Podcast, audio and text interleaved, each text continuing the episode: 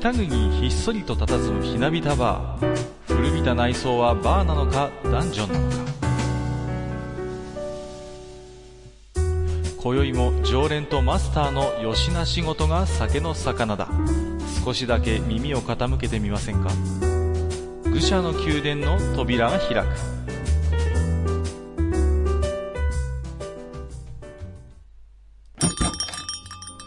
いやマスター、今日も来ましたよ。はい、お晩でした。お晩でございます。今日はね、前も一度おいでいただいたちょっと連れを呼んでますので、はい、はい、ちょっとご紹介したいと思います。はい、ジダ落斎さんです。どうもマスター、こんばんは。あ、どうもいらっしゃい。2回目の登場でございます。はい、皆さんよろしくお願いします。ありがとうございます。よろしくお願いします。早速なんですけどね、うん、第10回の放送だったかな、うん、アットチャンネルラジオのフェザーノートさんが、まずいドリンクっていうことで、はいはい、芋サイダーのね、芋サイダー、そう、画像付きのツイートを紹介したことがあったじゃないですか。あ、確かな手応えっていう。確かな手応え、そうそうそう、はいはいはい、はい、なんかね、やだな、確かな手応えと思って、どんなんなんでしょうね、なんて話をしたんですけど、うん、まあね、そんな話をしたら、うん、あろうことかですね、はい、今私の手元にございます。ほうですね、まあちょっと前回もエンディングでお話ししましたけども、はい、私子供が生まれましてね、で、最初にいただいた、まあ、なんていうんですかね、出産祝いといいますか、うん、翌々日ぐらいにね、箱が届きましたね、うん、結構重いやつが。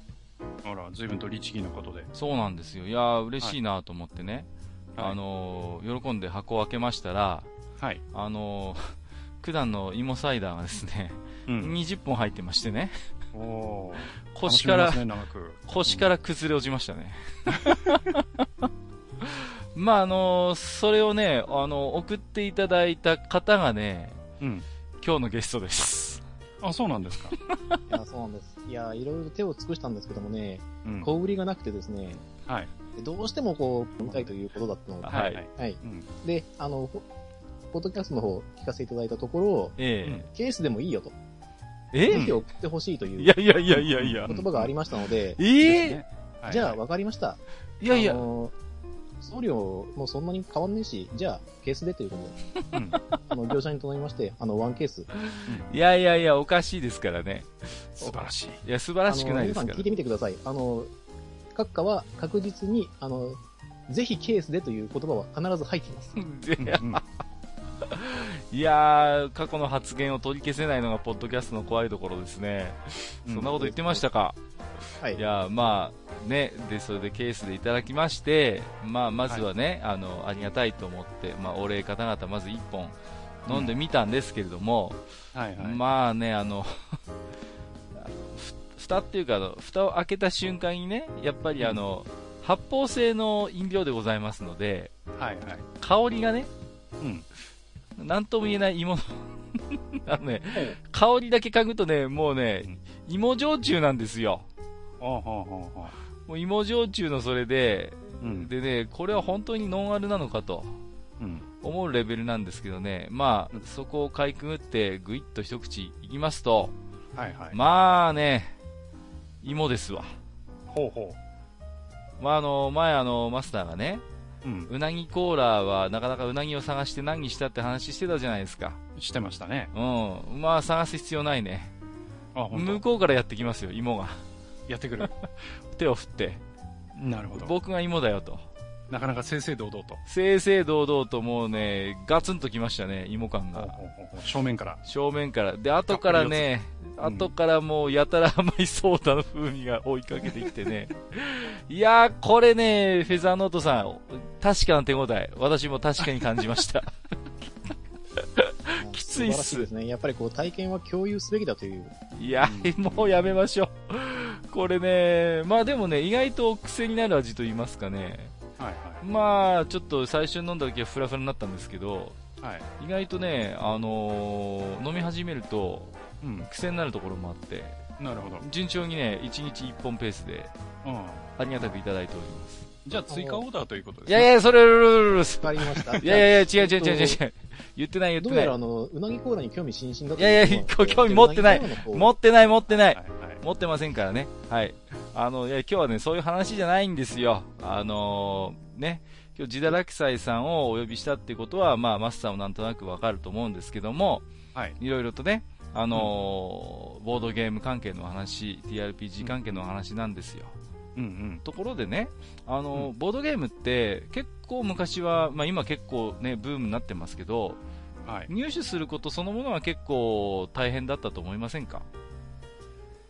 そうですね、まあ、どの辺がボードゲームかっていうのもあるけど、うん、だって本当になんかメジャーなやつだったら、おもちゃ屋さんにもあったじゃないですか、まあ、オセロとかね、うんうん、そう、あとはまあモノポリーとかね、うんうんうん、あと何でしたっけ、人生ゲーム、はいはい、こういうのはあったじゃないですか、うん、でも、まあ、割となんていうんですかね、ある程度そこそこ有名でもなかなか手に入れられないものとかもね、うん、あったりもしたと思うんですよ、はい、うん、でね、まあ、モンスターメーカーの話を今日はするんですけども、ほう、はい、あ、言っちゃった、モンスターメーカーだったんですか？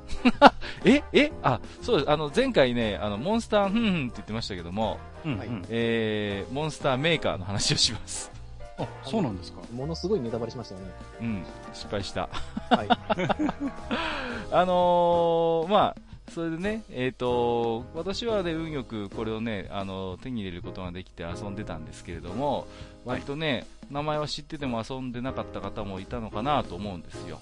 うん、で、まあ、その辺のね話も含めて今日はしていきたいと思いますので、ジダラクサイさんも交えてね、はいはい、マスターにもぜひね、聞き役に徹するなんてこと言わないで、バンバン質問もしていただいて、わかりました、はい、ちゃちゃも入れていただければと思います。はいはい、わかりましたよ。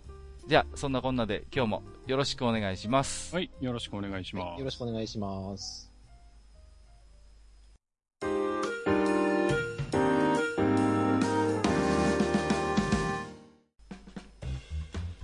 ということでね、はい、オープニングからいきなりネタバレをしてしまったんですけれども、うんうん、まあ、ゲーム系のポッドキャストではね、うん、まあ、私もよく聞いてるんですけど、よくね、モンスターハンターの話題はね、聞くんですよ。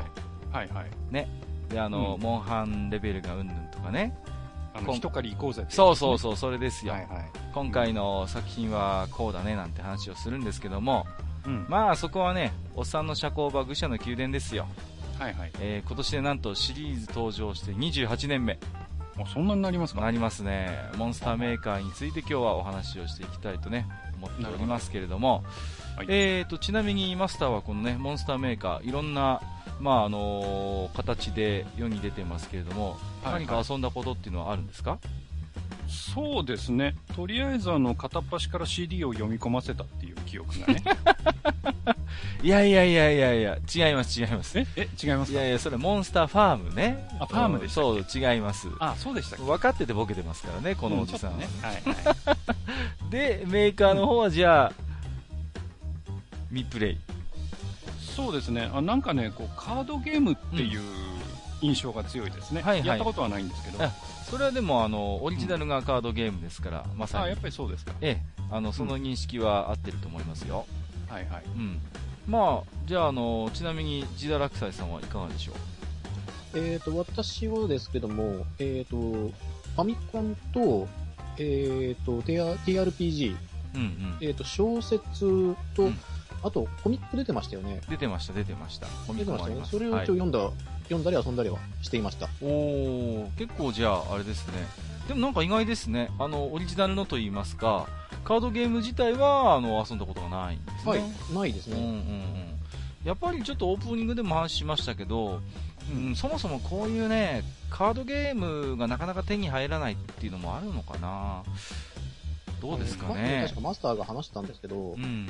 どこに行けば買えるのかっていうのもあったりとか、うんうん、確かパッカも言ってましたけど、プラモ屋さんの隅っこにあるとか、そうそう、おもちゃ屋さんに分類されているかっていうのが結構、微妙なところだと思うんですよね。うんうんうん、で、僕たちの場合は、本屋に行ってしまうので、はいはいはい。となるともう、売ってるかどうかも結構怪しいところじゃないですか。そうですね、こういうのは、うんうん、だからね、文庫版の TRPG の話もしましたけど、まあ、ああいう本っていう形になってればね、まさに書店で流通して手に入りやすいと思うんですけど、結構ね、うん、やっぱりカードゲーム、まあ、このモンスターメーカーというのが最初はカードゲームで1988年に登場したんですけれども、うん、そもそもね、これがどこで売っていたかっていうのはね、やっぱりあると思いますね。うん、私はね、運よくやっぱりね、たびたび登場しますけどね、兄貴がこういうのが好きでね、うん、ね、いつの間にか持ってたんですよね、これを。うん、で、なんていうんですかね、こうカードゲームって割とこう硬派な、当時ね、海外製のね、舶来のやつとかも兄貴に持ってたんですけど、はい、珍しくなんかね、ポップな絵柄の和製のカードゲームをね、持ってるなと思って、それでね、借りて遊んでみたのが僕はね、きっかけだったんですよ。うん、で当時はね、イラストレーターさんの名前なんかも存じ上げなかったんですけどね、はいはい、まあ後からね、調べてみると、いわゆる九月姫さんっていうね、はい、イラストレーターさんの方が、まあ、ほとんどの、ビジュアルを手がけてまして、うんうん、まあ、すごいね、あ、かわいいなと思ってね、で、友達とかと遊んだのが最初の私のきっかけですね。うん、うん、このねモンスターメーカーって、まあ、初代のねカードゲームなんですけど、割とね、王道のファンタジー RPG のテイストでして、うん、こうダンジョンはね、こうカードを置いてってダンジョン作るんですよ。でめくってって、ある程度いくとそのお宝の部屋にねたどり着いて、でそれを手に入れて無事に戻ってくるっていうことを目的とするゲームなんですよ。なるほど。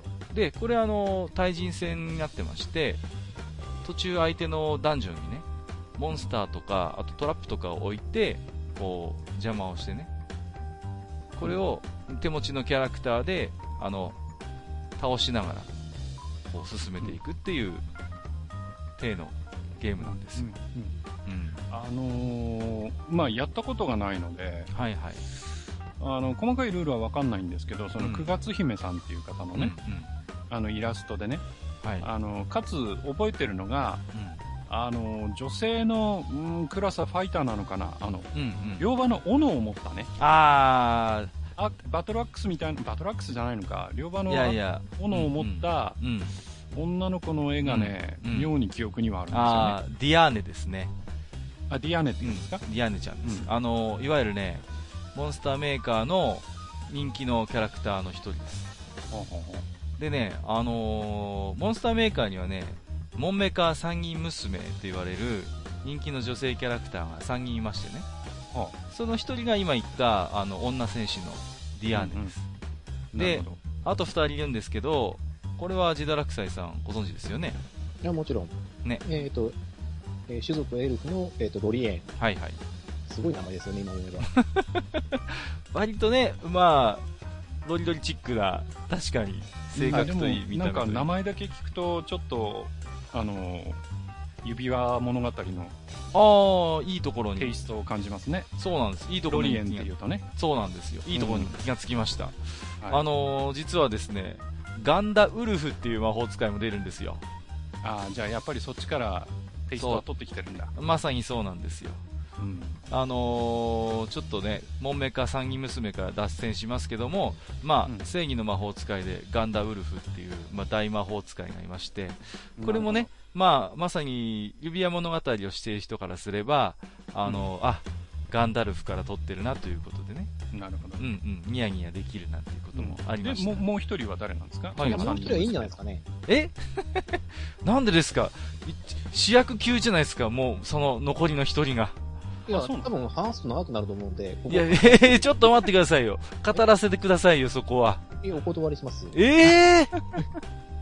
ちょっと魔女っ子好きの、僕にとってはそれはちょっと困るんで。あ、魔女っ子なんですね。魔女っ子です、はい、いわゆる、魔女の帽子でラボラボのローブを着ている、はい、女の子の、幅の広いとんがり帽子の、はい、そうです。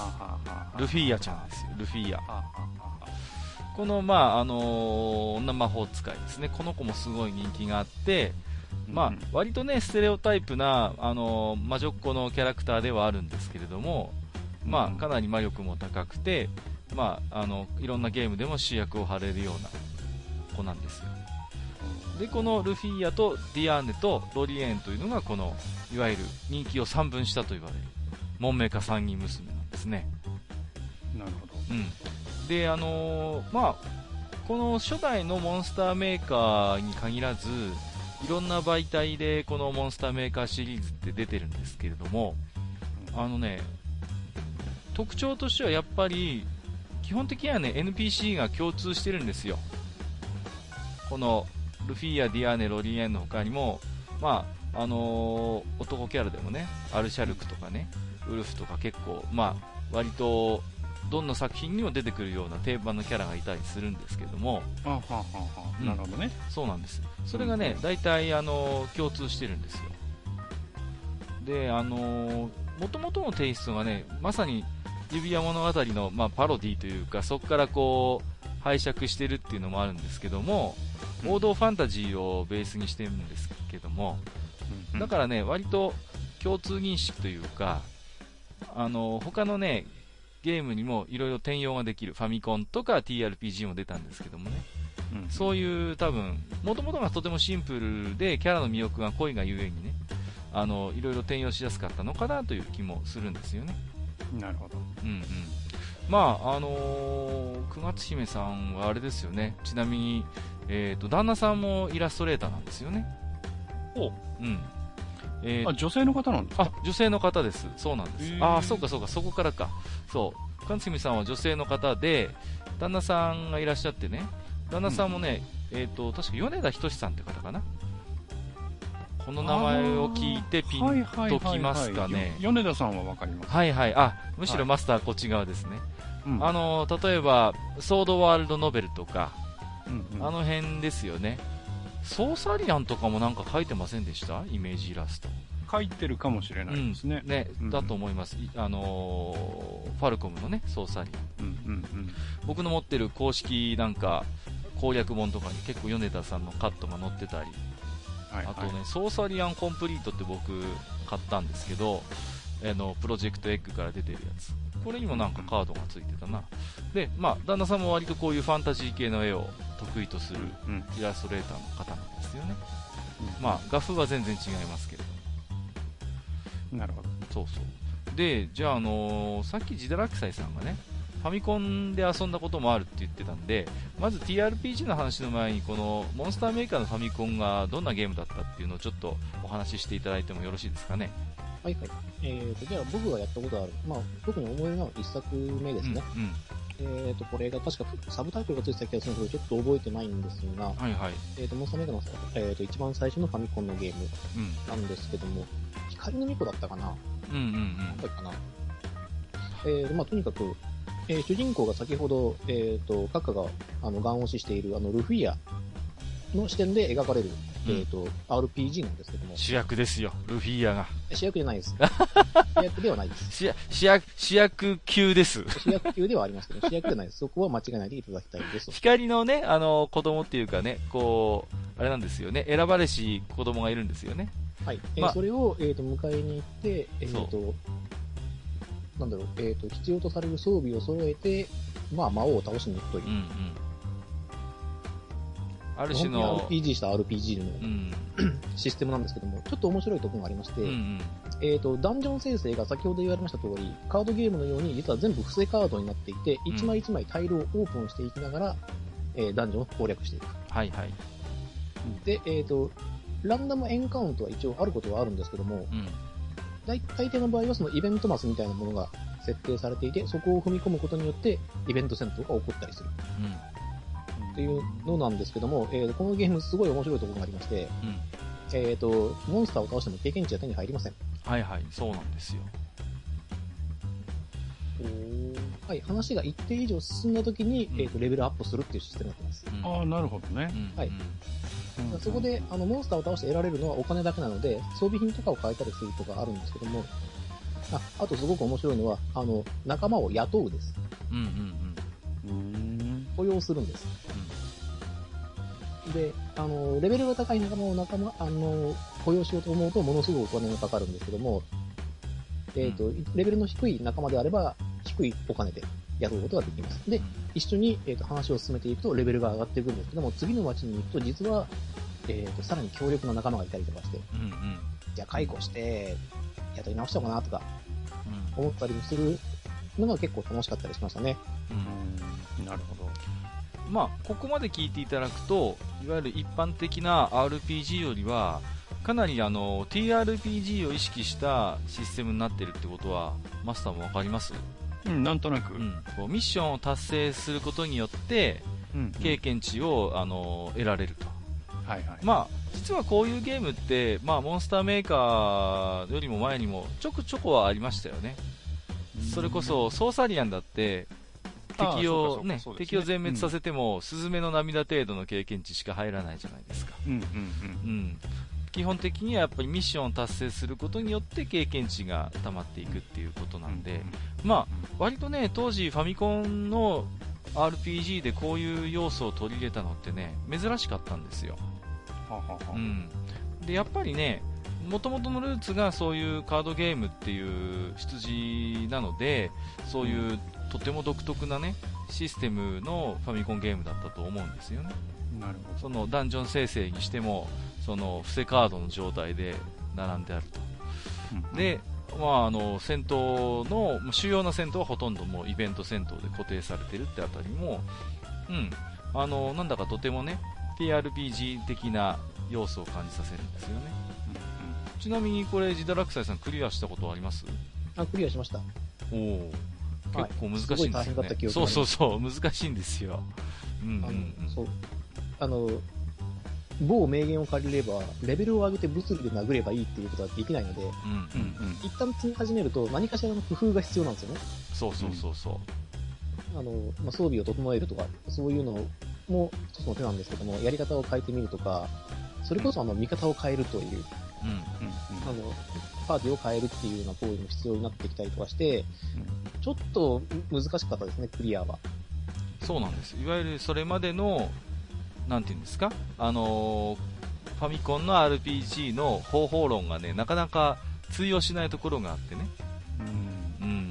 ただただこうレベルを稼げばいいとかそういうことでもないんですよ。やっぱりそのダンジョンに適した見方を雇用し直したりとか、そういうね工夫が必要だったりしてね、なかなか面白いんですよね。なるほど。で、まあそんなファミコンで確か2作ぐらい出て、あとゲームボーイでもちょこちょこ出てたんですけどね。で、スーパーファミコンでもね出たんですよ、モンスターメーカー3で、光の魔術師ってゲームが出て、僕結構モンスターメーカーシリーズ好きでよくやってたんですけれども、こっからねそういうカードゲーム的な要素がねちょっとなくなってくんですよね。それまではカードをめくりながら進んでいくようなダンジョンだったんですけど、そういうのが、なくなっちゃって、ちょっとね個人的には残念でした。なるほど。もめからしさがなんかちょっと薄まったなっていう気がして、でね、その後はね、そうですね、PC エンジンとかでもね出たんですけどね、これがひどくてね、シナリオがね前後編なんですよ基本的に。で、前半が、僕持ってたんですけど、買って持ってたんですけど、前半をクリアしていかにも続くよって感じで終わるんですけど、ついに出ませんでした、後編が。なるほど。PC エンジン、もうねこれは悲しかったですね。楽しみにして待ってたんですけど、今ですね、ちょろっと調べてみたんですけれども、そのファミコン版とかの、モンスターメーカーっていうのは、鈴木和成さんという方が、手がけてまして、でこの鈴木さんっていうと女神転生シリーズを作ってる方のようですね。鈴木大司教って言われたね。でその方が作っていて、PC エンジンまで、手掛けてるんですけど、ただその最後に PC エンジンの闇の竜騎士っていうシリーズの、うん、作品の途中で制作を降りてると。そうなんですよ。うん。ですからまあこの方がいなくなっちゃったので止まっちゃったっていう感じなんでしょうかね。うん。まあ実はですね、マスターご存知かどうかわかりませんけれども、もともとこのモンスターメーカーシリーズの、はい、作ったというかグランドデザインをしているのが、うん、鈴木銀一郎さんっていう、もう本当に日本ではパイオニアの一人と言われるゲームデザイナーの方なんですね。おうおう。で、実はその方の、実子です。息子さんなんですか？息子さんなんです。そういう関わりでコンピューター RPG 版のモンスターメーカーを手掛けていたんだと思います。なるほど。マスターは結構このあれですよね、鈴木銀一郎さんってお名前は知ってますかね？うん、名前ぐらいは。うんうん、ジダラクサイさんはね、結構この方のこと詳しいんですよ。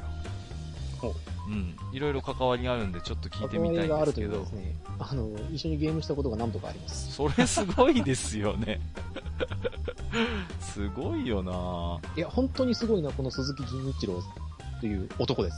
うんうん、あえて男と言いますけども、どんな感じを当てるかはお任せしますけども、はい、うん、この人もう本当にいいお年なんですよ。うんうん、で十何年前の時ももうおじいさんだったんですよ。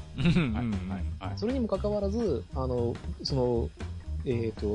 ゲームというか非電源系ゲームと TRPG の祭典っていう、うん、会場がありまして、イベントがありまして、そのホテルを買い切って3日間、うん、こういろんなところで会場をやって遊んだりとか、その公式のイベントがあったりとか、有志たちが遊べるプレイスペースがあったりとかっていうイベントがあったんですけども、うん、そこで、おそらくほとんど寝ないで遊んでました、あの人。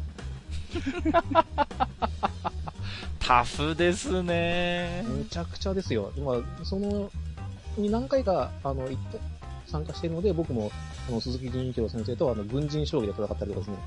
軍人将棋。はい。やっぱり短い時間でトントントンとできるゲームを、うんうんうん、いろんな人が遊びたいっていうことなので。なるほどなるほど。はい。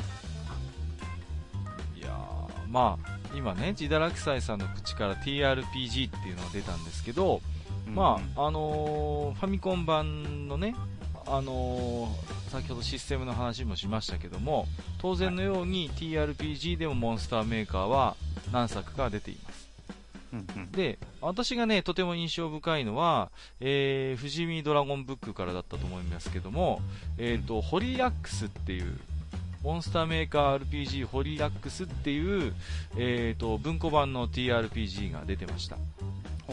でね、これがやっぱりなんていうのかな、割とね、初心者向けというかライトな、TRPG として割と私のね、近くでは受け入れられていた、TRPG でした。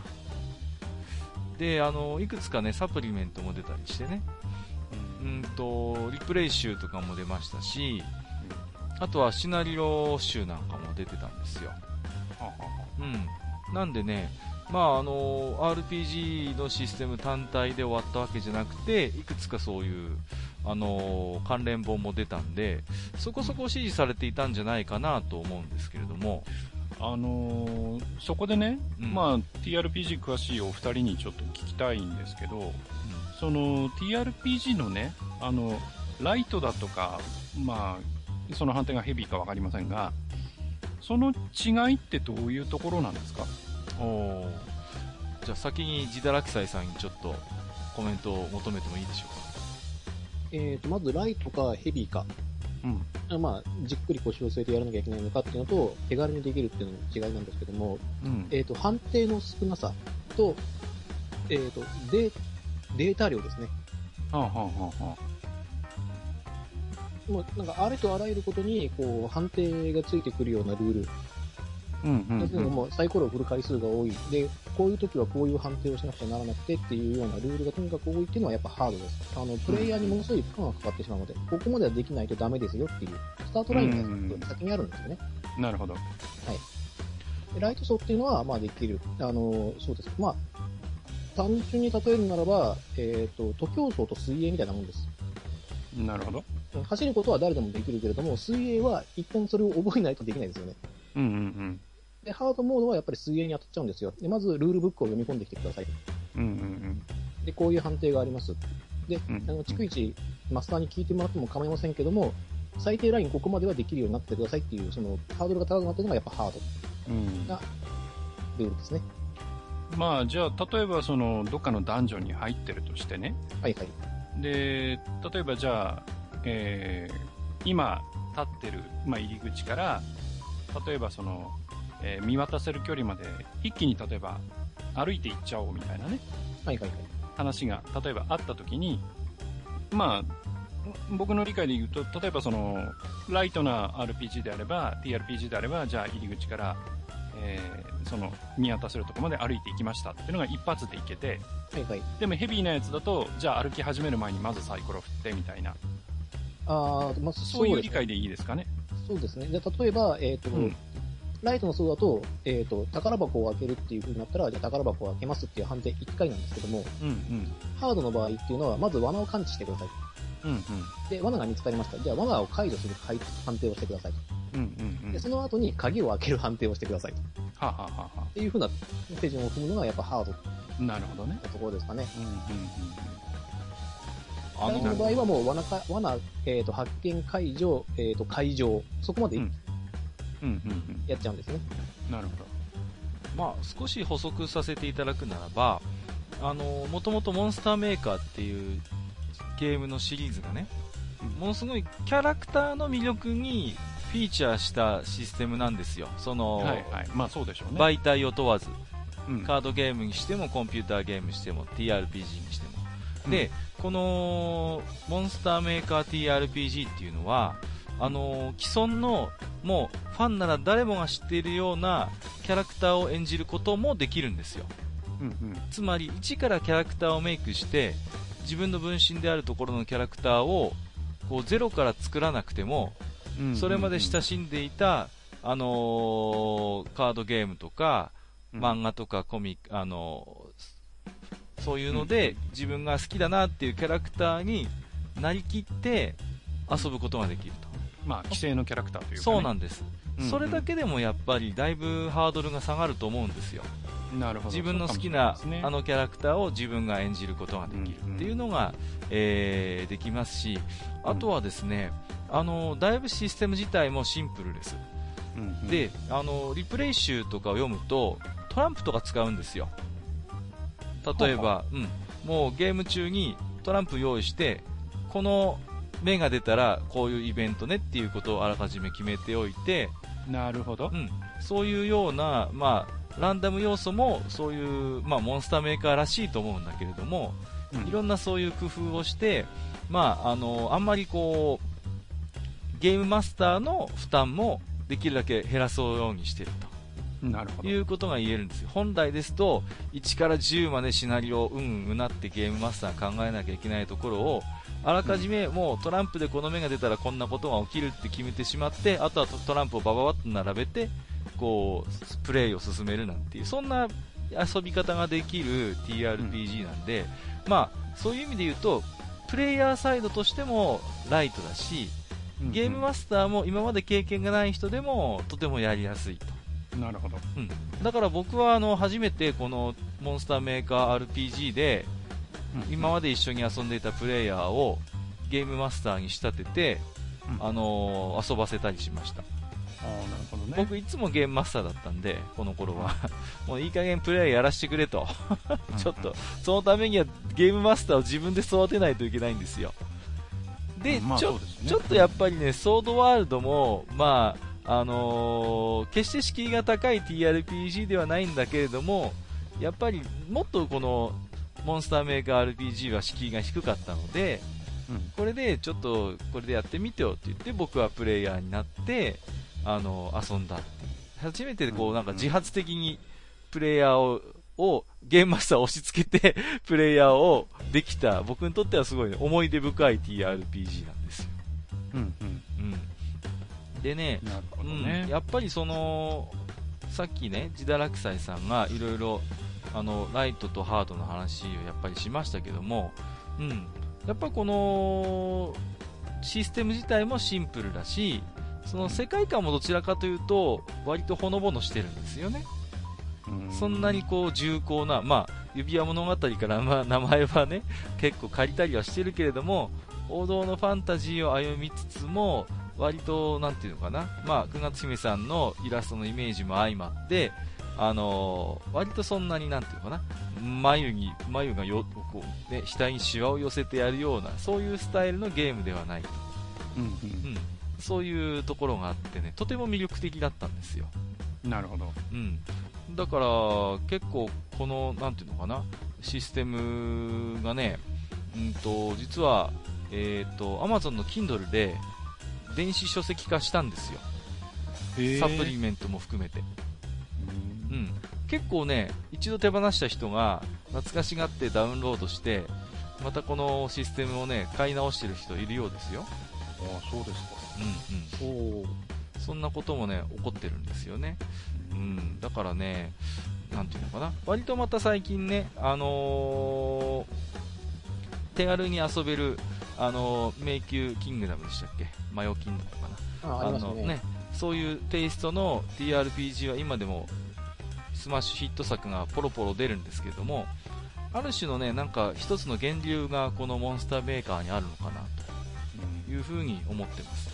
まあちょっと脱線しますけど、ドラゴンハーフ RPG っていうのがあったんですよ。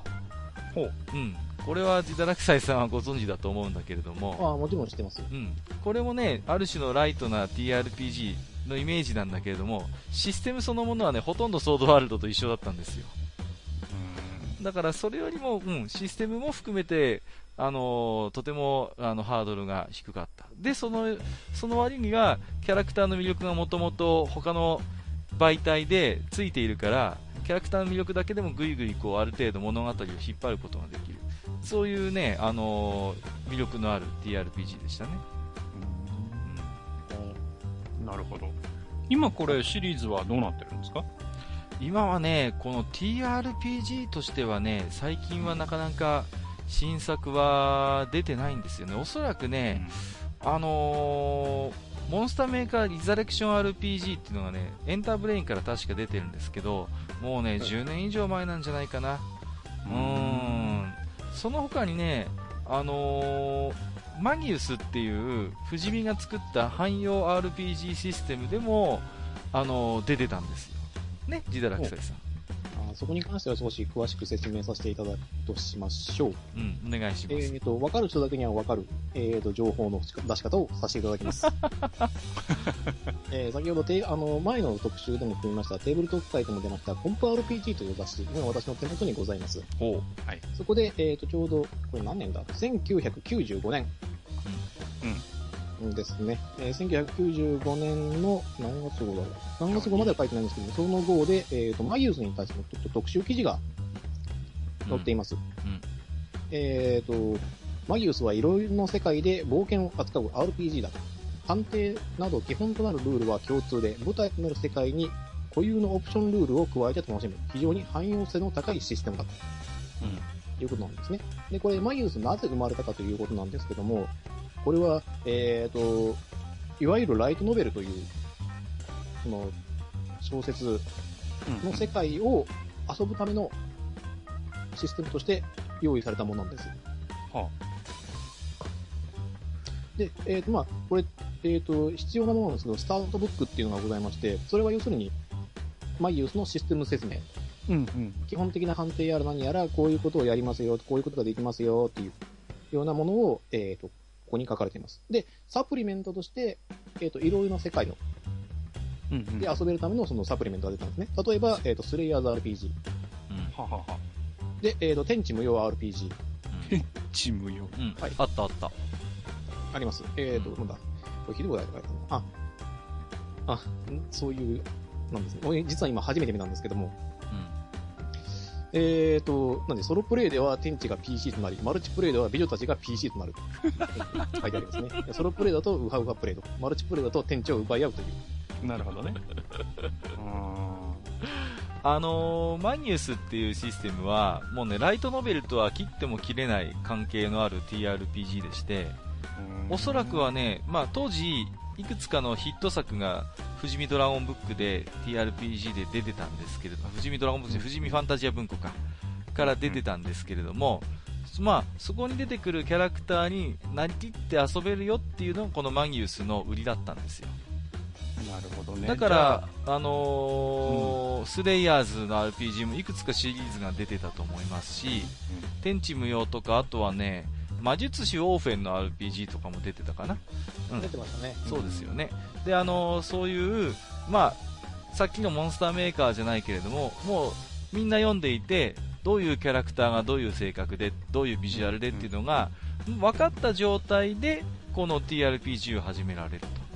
じゃあいろんなそのライトノベルの皮をかぶせることのできる、まあ、そういう骨組みの部分のシステムってことだ。あ、まさにそうです。はい、ものすごいシンプルなんですよ。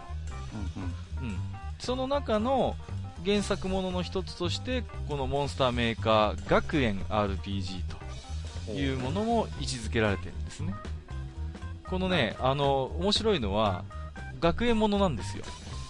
学園もの。学園ものなんです。このマニウスで出たモンスターメーカーの RPG っていうのが、まあ、なんていうんですかね、そのモンスターメーカーに出てくる人気キャラクターがそのまんま、一つの学園の生徒としていると。まあ、このね、今でも学園ものっていうのはいろんな人気ゲームでもありますけれども、まあ、まさにその一つのね、ステレオタイプな学園ものとして TRPG ができたんです、モンスターメーカー。おそらくね、まあ、モンスターメーカー RPG っていうのはもう同じ富士見ドラゴンブックで出てたので、その世界観でそのままマギウスにしちゃうとちょっとつまんないっていうのがあったのかなと個人的には思ってます。ですから、その門生名家学園って名前なんですけども門生名家学園を舞台にしたモンスターメーカーでおなじみのキャラクターがドタバタ大騒ぎをするっていう、テイストの TRPG がマギウスとして出たんですね。なるほど。はい。じゃあ先にね、学園ものの話をしたいんですよ。じゃあ、まあ、モンスターメーカー学園っていうことで今お話ししましたけれども、まあ、この学園ものに本案されるっていうのはキャラクターの魅力が濃い作品ではよく今でもあるのかなと思うんですよね。本案ってことはもともとはそうじゃないけど、学園ものにされちゃうっていうことかな。そうそうそう、はいはい、だから例えば最近ですと進撃の巨人にもあるんですよね。ほう。そうそう、進撃の巨人学園だったかな。学園。そうそうそうそう。すごいよね。なんでも学園にすりゃいいってもんじゃないだろう。漫画のシナリオと世界観でも学園ものって成立するんですよ。へえ、すごいな。あとマスターが知ってるところではエヴァンゲリオンももともと学生だけども、学園ものとしてもあるじゃないですか。全く別の日常系のノリの。なるほどね。そうなんですよ。でやっぱ共通してるのはキャラクターの魅力が濃い作品だと。基本的に学園ものって何でも成立するんだなっていうことを思うんですよ。だからまさに何度も言ってますけど、モンスターメーカーもキャラクターの魅力がねとても濃いものなので、学園ものにね本案しても全く違和感がないということなんですよね。はい。なんかあれですかね、こう斧の使い方とかの授業があったりするんですかねいやでもまさにあれですよ、エルフやドワーフとかモンスターまで同じ生徒としていますからね。で学園長はさっきも出ましたけどもガンダウルフさんです。ああ、なるほど、ね、ガンダウルフ先生ですよ。ガンダウルフ先生ね。なんかここまで来たのはちょっとハリーポッターっぽい感じがしないでもないですけれどもグリフィンドールみたいなそうそうそう、作品自体はでもハリーポッターよりだいぶ前ですからね、これはね。まあそうでしょうね。そうなんですよ。まあ、聞いてもね、20何年前でしたっけ。そうです、そうです。ここからですからね。そうなんですよ。だからやっぱりね、もともとね、カードゲームでスタートした、このゲームが、本当に、まあね、今日ちょっとお話触れてませんけども、コミックス化とか小説化も果たしてね、TRPG とか、まあ、コンピューターゲームでも何作も出ているものなので、もっとね、なんかそういうメディアミックスのなんていうかな、一つの成功例として今語られてもいいのかなと思うんですけども、うん、なかなかね話題に上がらなくてさっと寂しかったもんですから。さすがにアニメとかはないんですか？アニメ化はね話はあったそうですよ。話はあったんですが残念ながら実現はしていないんですよね。なるほどね。ぜひ見てみたかったな、まあ、僕はこのシリーズのファンなのでぜひ見てみたかったなという気はするんですけれどもね。このキャラクター、まあ、キャラクター人気がやっぱあるということでいけばね、うんうん、まあ、例えば今の時代にもう一度そのゲームを出していくっていうことであれば、うん、まあ、その TRPG で出すというよりは例えばトレーディングカードゲームみたいな形で出す方がなんか現実的かなっていう気はしますね。そうですね。トレーディングカードゲームも実はあったんです、うん、あったんですか？そうなんですよね。でももうね相当古いのかな、リザレクションっていうシリーズでね。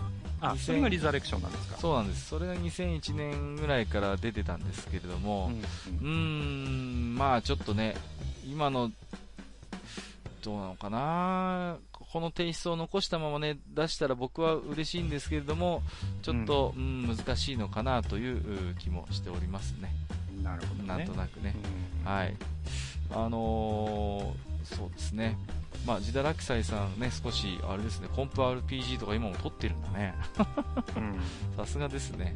まあそうですね、結構リスナーさんでもねうちの愚者の宮殿にいらっしゃるお客さんだったらモンスターメーカーについて一加減持ってるっていう方もなんかいる気がするんですよね、うんうん、ですから、はい、まあ、ぜひね今日の話聞いてもっとこんなことに触れてくれよとかあったらね、うん、ぜひそのあたりもねお便りでご紹介いただければ嬉しいかなと思いますけれどもね、うん、あとそのマギウスの話は、うん、そうですね、マギウスは、まあ、でこれだけ語ってますけども実はジダラクサイさんはマギウスであまり遊んだことがないというね。まあどちらかというと本格志向の方なので、うんうん、ジダラクサイさんはあまり、はい、プレイ経験はマギウスの方は浅いみたいですよ、うんうん、噂では。そうなんですよね。一応ルールブックは買ってもあるんで買ってあって五竜亭 RPG っていう、ああ、お便りでも一回その話が出たんですよ。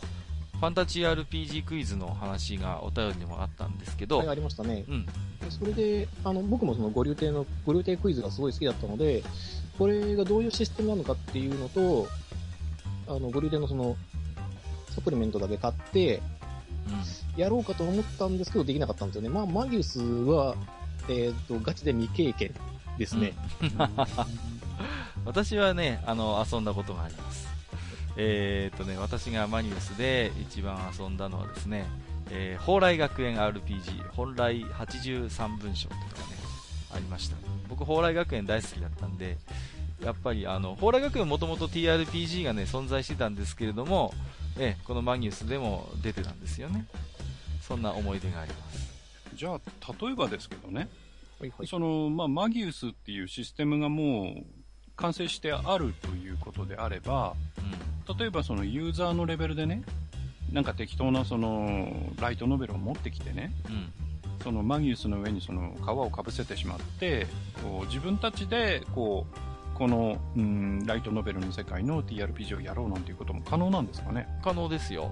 可能ですし、その当時の、コミケで出たことがあるはずですよ、うん、というか、私この冬のコミケでも見ましたよマギウスの。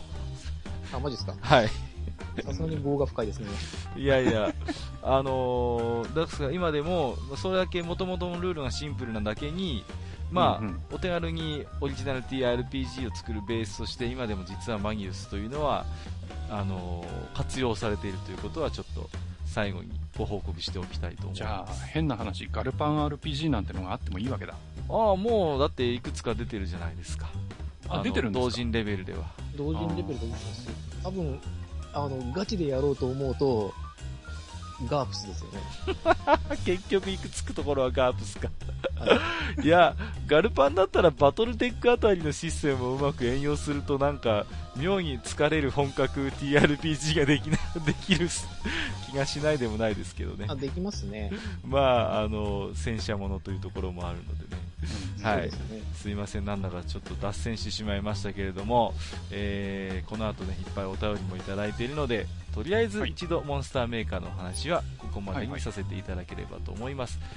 ここまで、お付き合いいただきましてありがとうございました。はい、ありがとうございます。はい、ありがとうございます。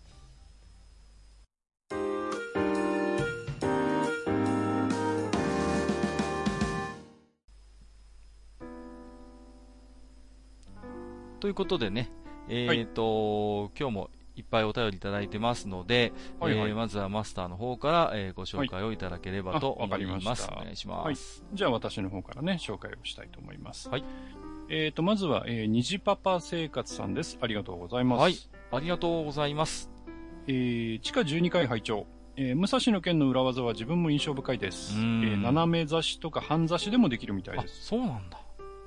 で、自分はロム挿してソフトをカタカタ揺らしてました。あ、やったな、こういうの。ありましたね。完全無敵と落ちたら死ぬ半無敵がありましたね、といただきました。そうなんだ。ハイドライトスペシャル使わなくても単体でもできるんですね。僕はこれ知らなかったですね。ハイドライト使うとね、100% 無敵になる。100% 完全無敵になるんですよ。まあ、やっぱり、ロムに起因するバグなんでしょうね、おそらくね。まあ、そういうことでしょうね。なるほど。はい、そうか。まあでも、ね、こうやってロム挿してソフトカタカタするのはなんかやりませんでした？やりました、やりました。ね。うん。僕はね、よくスーパーマリオこれでちょっと半分バグらしてね、遊んだりとかしてましたけどね。結構いろんなことできますよね。そうなんですよ。なんかこう、ファミコンって、こうデジタルなところもあるんだけれども、どこかこういうアナログな隙があるというか、うん、そうです ね。だけどバッテリーバックアップが入ってからちょっと怖くてできない、できませんね。できない。すぐね、デンデロデンデロってデンデロデンデロってくるからね。そうそう。ドラクエ3でやりましょうよ。やつが、いやー、ドラクエ3でソフトカタカタで勇気ないです。虹パパ生活さん、ありがとうございました。はい、ありがとうございました。じゃあお次ですね。ジンさんからいただきました。ありがとうございます。ありがとうございます。今日は筋トレとスロージョギング。ジンさんっていつもなんか体鍛えてるんですか？そうなんですよね。イメージがありますね。すごいですよね。お供に愚者の宮殿地下12階を拝聴しました。ありがとうございます。うちが覚えている裏技は、レッキングクルーのゴールデンハンマーでの空中浮遊。地面のないところを渡る裏技です。今回も楽しく聞かせていただきました。といただきました。ありがとうございます。ありがとうございます。懐かしいね。ゴールデンハンマーの空中浮遊。はいはいはい。これ、レッキングクルーって、はい、自分で面作れるの知ってます？うん、作れますね。作れますよね。で、僕はね、よくね、このゴールデンハンマーが必ず出るようなマップを最初に作って、はいはい、2面3面は、もう空中浮遊ができないとクリアできない面とか作って遊んでましたね。もう空中浮遊前提みたいな。なるほどね。で、結構ね、レッキングクルーは、そういう凝り性だったんでね。あれでほっとくと、ファイアボールが飛んでくるじゃないですか。向こう側から。ファイアボールをやり過ごしてすぐ空中浮遊で行かないと、次のが当たって死んじゃうみたいな、やたら超難度だね。こう、面を作って遊んだりしてましたね。ただね、カッカとか今のWii U ですか？はいはいはい、はい。マリオの面作れるやつあるじゃないですか。あれね。そう。あれとかやったらなんかすげえ性格悪い面とか作りそうね。何を言ってるんですか、もう、そんな、そんなね、あるかもしれない。やりかねませんね。自堕落斎さんなんか、ファミコンとかの裏技で覚えてるのある？いっぱい覚えてましたね。なんでかっていうと、僕は、小学校の頃にみんなで裏技ノートって作ったんですよ。裏技ノートはい。みんなで探して書き込みまくってて。すげー。で、確認した。1ページそれだけ使って、本当にレビューサイトみたいに、こういうのがあったぜって、で、次に、例えば、佐藤とか鈴木とかのやつがこう、佐藤って書いて、できたできたって、これできたって。で、できなかったんだけど、どういうことなんだろうって。それ多分 B ボタンを押し間違えてね、とか。豆ですね。なんだろう、この研究者感はね。そう、昔から自堕落斎さんは研究者肌だったんだね。いや、なんかわかるような気もしますよ。もう見つけたのは基本的にどうでもいいところですけどね。なんか変なところにワープするとか、何にもないところに当たり判定があって登れるとか。まあ、そんなんばっかりしたけどね。いやでもそういうのはでもありますよね。まあね、見つけると嬉しいからね、そういうのね。そうそうそうそうですよね。よくやりましたよ、いろんなことをね。じゃあジンさんまたお便りお待ちしております。はい、ありがとうございます。よろしくお願いします。次ですね、黒柳小鉄さんがですね、はい、いろいろと、くださってまして、はいはい、そうですね、まずは、またね、裏技関係のお話を一つ紹介します。ありがとうございます。自分が騙された嘘技は、ドラクエ4のエンディング画面で待っていたら続きがあるというものでした。ああ、これ、マスターがちょっと話してましたよね。こういうのがあるんじゃないかって。そうそうそう。で、好きな RPG にまだ終わってほしくない心理を巧みに利用されました。悔しい。その後、スーファミのガイア幻想機で同じような嘘技で騙されまして、B ボタンを1000回以上。いただいております。ありがとうございます。いや、これこそ外部コントローラー使いたいですよね。そんな裏技があるんだったら、ね、連射機能で。まあね。ソテクはね、本当にもうエンディングの後にもまだあるんじゃないかっていうのは、なんかすごい黒柳さんの言ってることはとてもよくわかる気がします。うん、そうですね。うん、なんか終わってほしくないっていうのはありますからね、やっぱりね。そうですよね。いやなんかね、きっと黒柳さんもあれですよ。映画見終わった後に、うん、スタッフロールで絶対席を立たないタイプの人だとお見受けします。我々と同じ匂いがしますね。そうですね。はい。今日はなんか他にもいろいろお便りいただいてるんですよね。そうですね。まあ前回ねまあ最後でねモンスターフンフンっていう風にね、はいはいはい、ちょっとぼやかしたんでね。そうですね。いろいろ黒柳さんが予想していろいろお便りくださってますんでね。はい、一気にちょっといきたいと思います。はい、お願いします。地下13階がモンスターハンターの場合、プレステ2の初代を遊んだとき、飛竜の卵クエストで心を折られて叩き打ってからやってません。それから地下13階がモンスターズインクの場合はないですよね。そうですね。まあ、これはないでしょうね。ないでしょうね。はい。で、地下13階がモンスターファームの場合、弟がやっていたので、自分の持っている音楽 CD もかき集めて読み込みまくってました。そして育てるのは女性型モンスター。かわいいは正義。まあ、そりゃそうですよね。まあ、これはよくわかります。うん。それから、地下13階がモンスターワールドの場合、モンスターワールドよりも PC エンジンのモロパクリゲームビックリマンワールドの方が友人が所持しており馴染みがありました。あれね、キャラ差し替えただけなんだよね。そうですそうです、うん、あの頃のキャラゲーは原作要素が皆無なものが多かったですね、うん、権利関係で主題歌が使えなかったりありましたね、うん、まあね、昔のゲームは結構権利がねガバガバでねガバガバですよね、うん、古い話ですけど、うん、マイティボンジャックのはい、アーケード版ボンジャックですね。ですね、はいはいはい。もろ曲がさ、スプーンおばさんですよね。うん。あれ、いいのかないっぱいありますよ、そんなの。ね。そうそうそう。うん、コナミ、大コナミ様のね、うん、大コナミ様の作った新入社員トールくんっていうゲームなんか、もろBGM がビートルズですからね。アハードデイズナイトなんで。うわぁ。はい、まあ、今だったら絶対ダメです。ダメでしょうね。そうそうそう。うん、しかしボンジャックもね、だからさ、僕マイティボンジャック買った時にさ、スプーンおばさん歌いながらやろうかなと思ったら、はい、全然ちゃうやんっていう。あれじゃないんかいみたいなね。まあそれは無理でしょう。無理でしょう。そう、もうね、ちょっとがっかりした記憶がありますけどもね。まあね、昔のゲームは本当にガバガバでね、まあいい時代でしたよ。まあまあな、緩かったんですよね。うん、はい、で、最後に。で、ラストですね。はい。こんなに回りくどくなったのもおそらくの本命テーマモンスターメーカーの思い出がすごいお見通しだった、ね、読んできてますね。すごいですね。はい、カードを友人の姉が持っていたけど未プレイとか、モンスターメーカーサガ、これ漫画ですか、うん、はいはいはい、が、イラストで気に入っていたけど店に置いていなくて買えなかったとか中身のない思い出しかなかったせいですといただきました。そうなんですよ。やっぱりね、なかなか場所によっては入手しづらいという、うん、そうですよね。そうなんですよね。うん。モンスターメーカー、でもね、カードを友人のお姉さんが持ってる。ああ、女性が持ってたのか。あ、でも絵柄的には、うん、そうだね。十分にあり得ると思うんで。いや、そうですよね。確かに。本当に割と女性でもとっつきやすい絵柄のゲームなので。そうですね。すいません、ここで差し込みなんですけど、うん、はいはい。僕もモンスターメーカーの思い出、今ふと思い出したんでいいですかね。ほう、どうぞどうぞ。モンスターメーカーの世界ってユニコーンっていう種族がいるんですけど、うん。うんうん。まあ、要するに、角がある人間っていう、うん。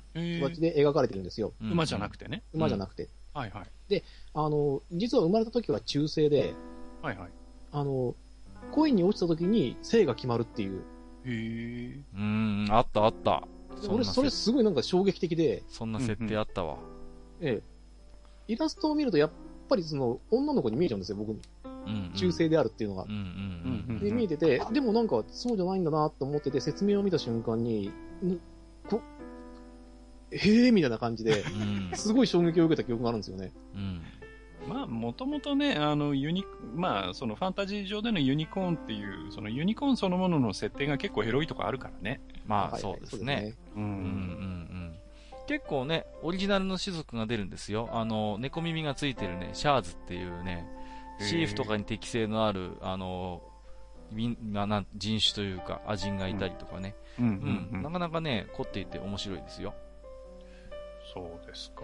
うん、なんかね、こう、あんまりその、かしこまったっていうか、高額なシステムじゃなくて、例えば、そのカード出すみたいなね。うん。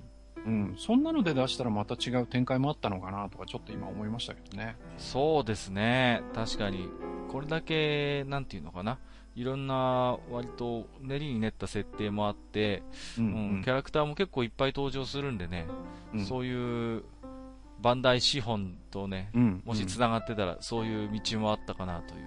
ありますよね。そうするといろんなことができますよね。例えば、うん、一番最初に出てきたガンダウルフっていう正義の魔法使いがいるんですけど、うんうん、それ実は、後々に設定が足されまして、うん、元の名前がウルフなんですよ。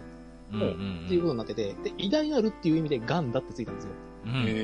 偉大なるウルフという意味でガンダウルフっていう後付け設定がついて、うんね、で後々に実はルフィアもガンダの姓を名乗ることになるんですよね。そうそうそうそうそう。ガンダルフィアっていう風な名前を。そう。もう随分ごつくなったなみたいなね。うん、そうなんですよ。まあ、ちなみにね、ガンダウルフの弟に悪の魔法使いでモルドールっていうのいるんですけどね。モロじゃねえか。モロですよ。いやだからね。モンメカから入って指輪物語を見るとびっくりするんじゃないかなというね気がしますけどね。まあ、そうですね。まあ私はもう見やりとしましたけど、だからウルフっていうのが出てくるのと、うんうん、ガンダウルフっていうのでベースカードが出てくるんですよ。そうそうそうそう。レアと SR の違いとかで。そうそうそうそう。結構凝ってるんですよ。うん。まあでもね、黒柳さんさすがですね。ちゃんとモンスターメーカーが本命であると見抜いてましたね。ありがとうございます。さすが、愚者の宮殿常連客でございます。そうですね。はい、じゃあ、ここから先は私の方から紹介をさせていただきます。はいはい、お願いします。エリューさんからいただきました。ありがとうございます。はい、ありがとうございます。カセット抜きといえば、スーパーマリオプラステニスで256面がプレイできますね。あー、なんかあったな。スーパーファミコンでなら、幼馴染を下校時に誘うと、手ひどく断られる某ゲームで隠しキャラの電話番号を自力で見つけた思い出がありますすごいですね。これエリさんにねちょっとツイッター上でもちょっと僕もお話しさせていただいたんですけど、うん、はいはいはい、この隠しキャラっていうのがコアラッキーな彼女ですねっていう話をしたらそうですっていうことではい、僕がいない一押しなキャラですね。コアラッキーな彼女。なるほど、はい、あの方でございますね。はい、ミハリンですね。はい、ぜひ。スーパーマリオとテニスもね、そう武蔵の剣とハイドライドみたいなことができたんですよね。うんうんうん、でね、クリアできる面とそうでない面とかがあったりなんかしてね、この256面っていうのがね。うんうん、まあ、そりゃそうだよね。うん。ね、結構怖い裏技あった記録がありますよ。うん、割とほら。ね、クッパ城の音なんだけどもなんか水中面になってるとか、ありえないところにありえないとかが生えてるとかね、うんうん、結構オカルトチックな裏技で私もこれよく覚えてますね。でも今だったらね本当にそのスーパーマリオメーカーができちゃったから、うん、そういうのも普通にできちゃいますからね、うんうん、そういう意味で言うとあんまり怖くもないのかもしれませんけれども、うん、当時は怖かったですよそうですね。うん。エリさん、ありがとうございます。はい、ありがとうございます。続きまして、カパタさんからいただきました。ありがとうございます。はい、ありがとうございます。やっと地下10階、ドリンク会まで来たけど、アキレスと亀状態で追いつけない。アキレスと亀状態、わかりますかね。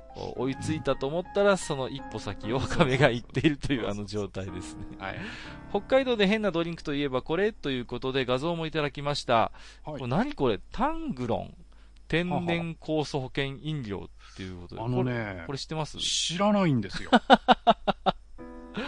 でね、ちょっと調べたら、はいはい、やっぱりね、僕が住んでる地域ではなかったんですよね。そうなんですね。うん、はいはいはいはい。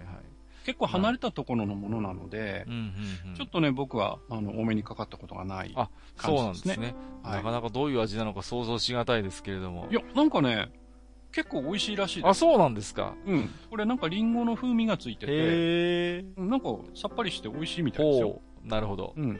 じゃあ、ちょっと機会が、いらないです。いりませんからね。はい、危ない、危ない。手配しますよ。いやいや、いらないです。頑張りますよ。いりません、いりません。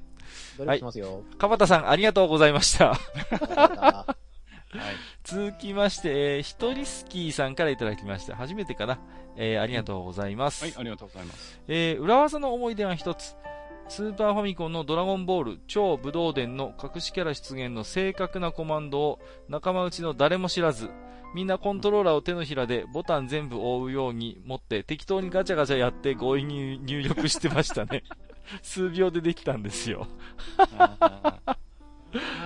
なんか超必殺技探してるときにちょっと共通するようなね。わかりますね。うん、なんかあれですね、ギース・ハワードの超必殺技を僕最初に何も情報ないときにレイジングストームガチャガチャやったら出たんですよ。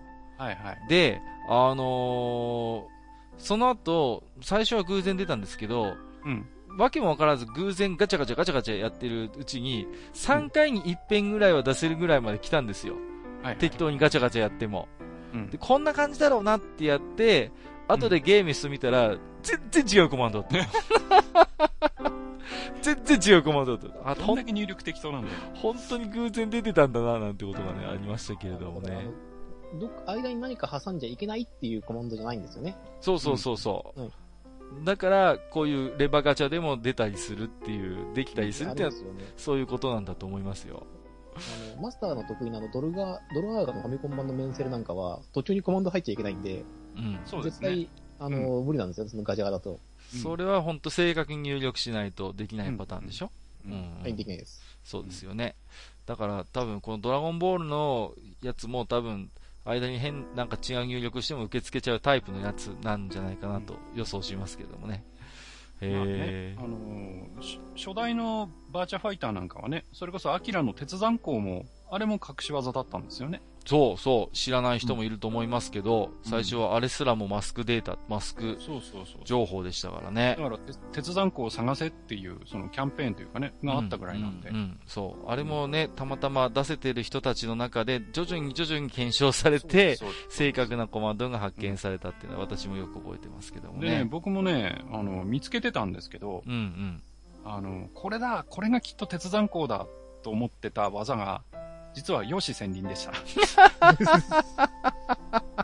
い、鉄山鋼じゃなかった、はいはい、なんか、まあ、しょうがないですねそれはね、うん、だって何をもって鉄山鋼かっていうの最初わかんないからね、なんとなくかっこいい技が出たっていうのが、こうっていう技自体が8極拳であれ体当たりなんですよね。陽子千輪もこう相手をかわしといて背中から当たる技なんで、こうで体当たりしてるからこれもこうの一つだろうと思っててこれだって思ってたんだけどはい、違いましたね。違いました。だから、はい、いやそうですよね、鉄山鋼っていう技のイメージが定着したのはバーチャからですからね。そうです、それまで僕も技だよねっていうのが、名前も知りませんでしたよ僕は、だって八極拳っていうね、もの自体がそれこそケンジっていう漫画ぐらいじゃないかな。また懐かしいの出してきましたね。ひとりすきさんありがとうございました。はい、ありがとうございます。またにじパパ生活さんからいただいております。ありがとうございます。はい、ありがとうございます。次回拝聴。神戸居留地、最近は業務スーパーで見かけますね。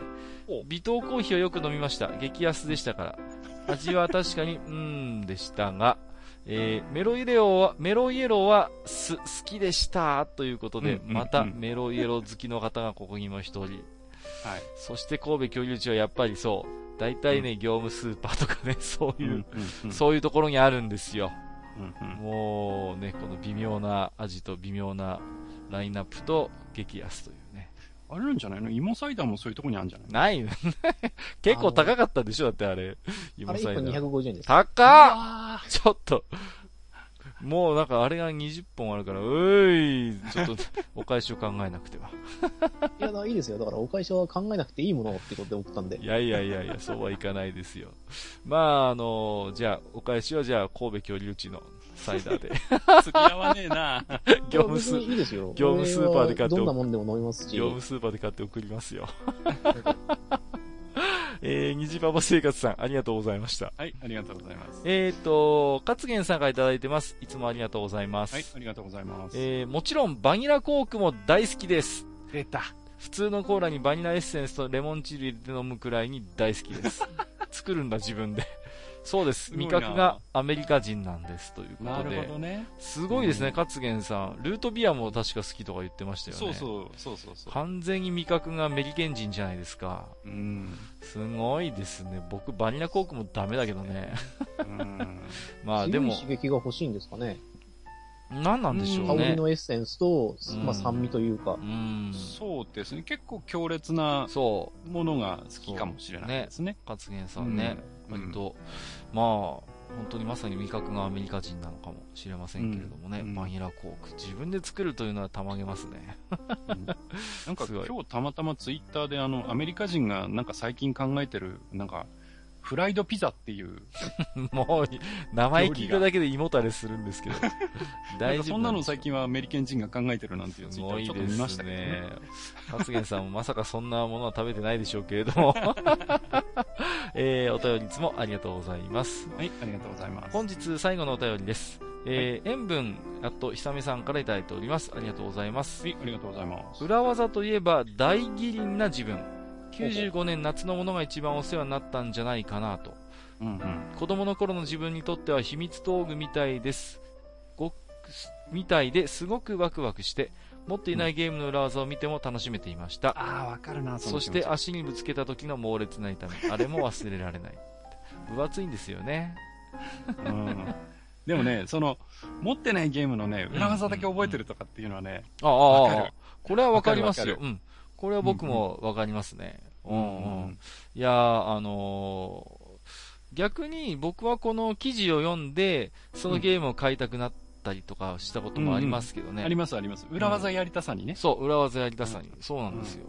なんだっけな、僕はね、ヒットラーの復活のなんか無敵技か何かを見てね、ヒットラーの復活やりたいなと思ってね、買いましたけどね。あれでも結構難しいんじゃなかったっけ？いや、もう操作が、操作がめちゃくちゃ難しいですけどね。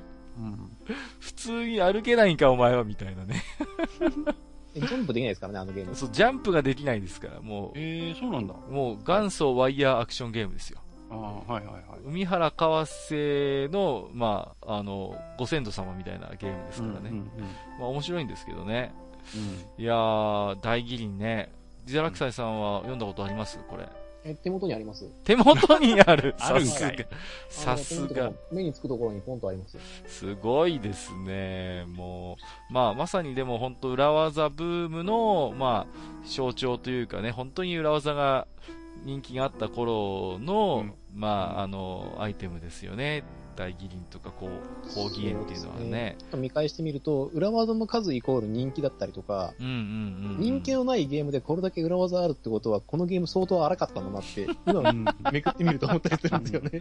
いろいろ今だからこそ読むと読み取れる部分もあるということで、なるほどですね。いや結構あれなんですよ。実は僕ですね、学生時代に、あるプロレスゲーム、アーケードのプロレスゲームなんですけど、それの開発に携わってたっていうやつと話をしたことがありまして。で、実はこのプロレスゲーム、裏技というかその隠し必殺技仕込んであるんだよねっていう話を聞いて、読めてきましたよ。で、実はその技がそのゲームの名前になってるんだよねみたいな。なんですけど、ついぞ、その技が見つかったっていう話をどこの雑誌でも見たことがなかったですね。そのうちにひっそりと筐体も消えていったと、悲しい。そういうのもまあ中にはねありますね。うん、やっぱり多くの人に遊ばれてこそのね、発見される裏技っていうのもありますからね。うん、そう。メーカーがね、色気出してプロモーションでね、バンバン裏技用意しても元のゲームがやっぱりお粗末じゃあ、ちょっと話にならんということでしょうかね。まあ、そうですね。はい。はい。塩分アットひさめさん、ありがとうございます。ありがとうございました。はい。最近ね、いっぱいお便りもね、いただけて本当にありがたいですけどもね。そうですね。はい。はい。うん、またね、引き続き、何か思うところがあったらね、バンバンお寄せいただければ、私たち大変喜びますので、はい、よろしくお願いいたします。はい、以上、お便り紹介のコーナーでした。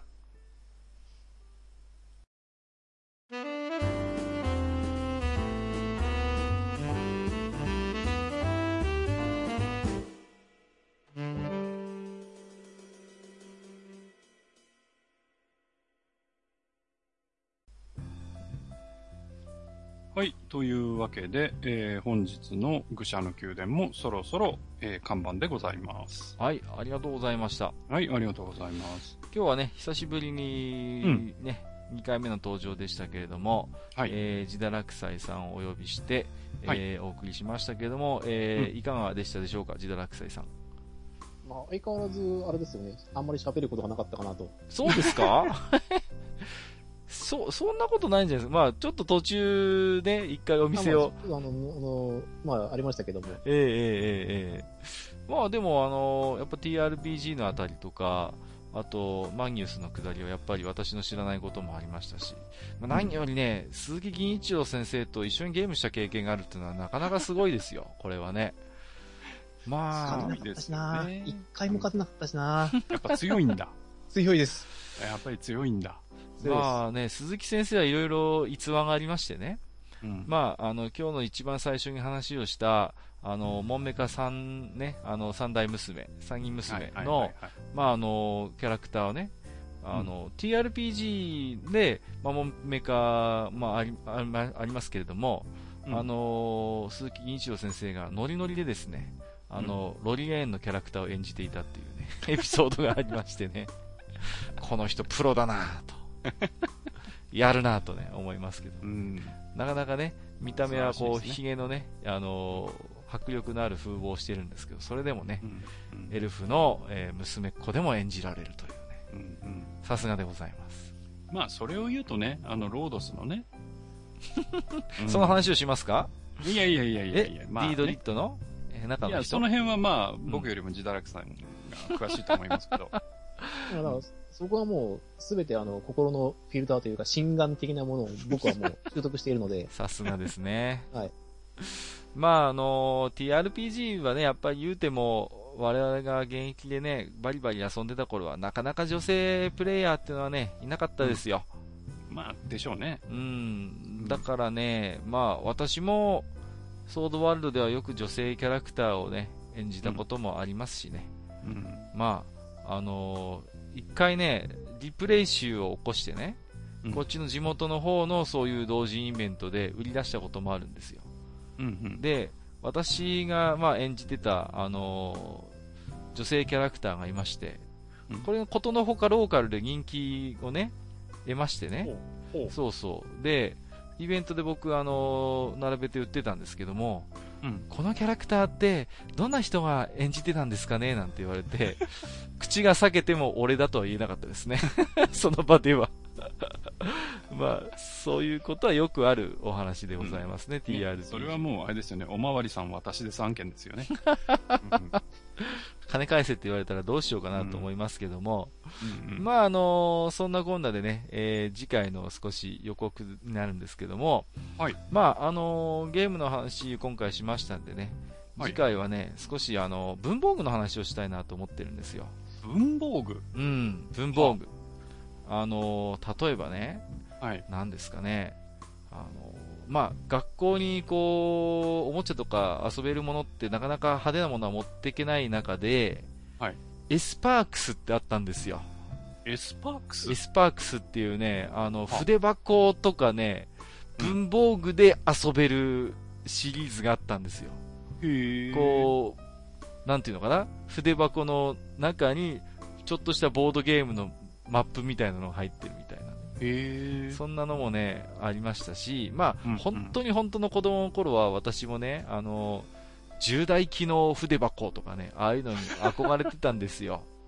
憧れませんでした？ああいうなんかボタンを押すとこう虫眼鏡とか温度計がシャコーンって出てくるやつあったでしょ？ありましたね、確かにね。そうそうそう、ああいうね、懐かしい話をねあれこれマスターとねおしゃべりしようかなと思ってますけれどもね。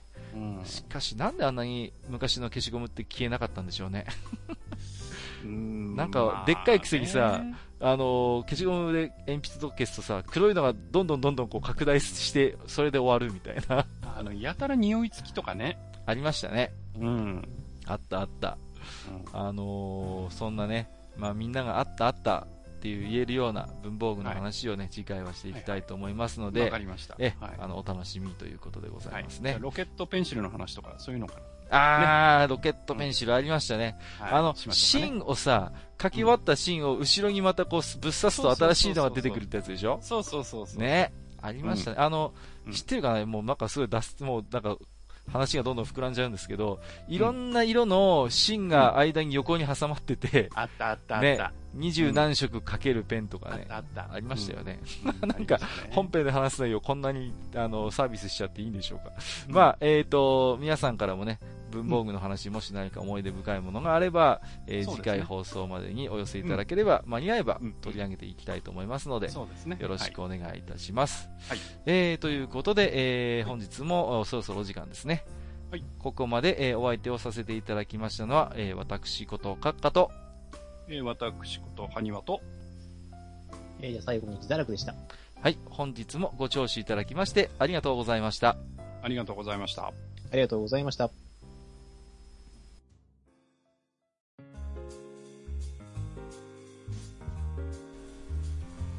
おっさん2人でお送りしているトークラジオ愚者の宮殿では、皆さんからのメッセージを募集しております。メッセージはブログのお便り投稿フォームのほか、番組メールアドレスおよび番組ツイッターにてお受けしています。番組メールアドレスはfoolpalace@gmail.com、 foolpalace@gmail.com、 番組ツイッターはfool_palace、 fool_palace となっております。皆さんからのお便りお待ちしております。